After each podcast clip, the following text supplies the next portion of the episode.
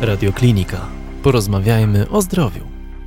Doktorze, do czego zatem może prowadzić nieleczone, bagatelizowane chrapanie, w tym wypadku mówmy już w połączeniu z bezdechem sennym? Jeżeli zignoruje ten problem, co może się stać? No, takich najprostszych sytuacji, gdzie pacjent będzie niewyspany, będzie zmęczony, E, koncentrację będzie miał osłabioną, może być rozdrażniony, agresywny, no poprzez takie już choroby cięższe, czyli nadciśnienie tętnicze, nadciśnienie płucne, zaburzenia rytmu serca.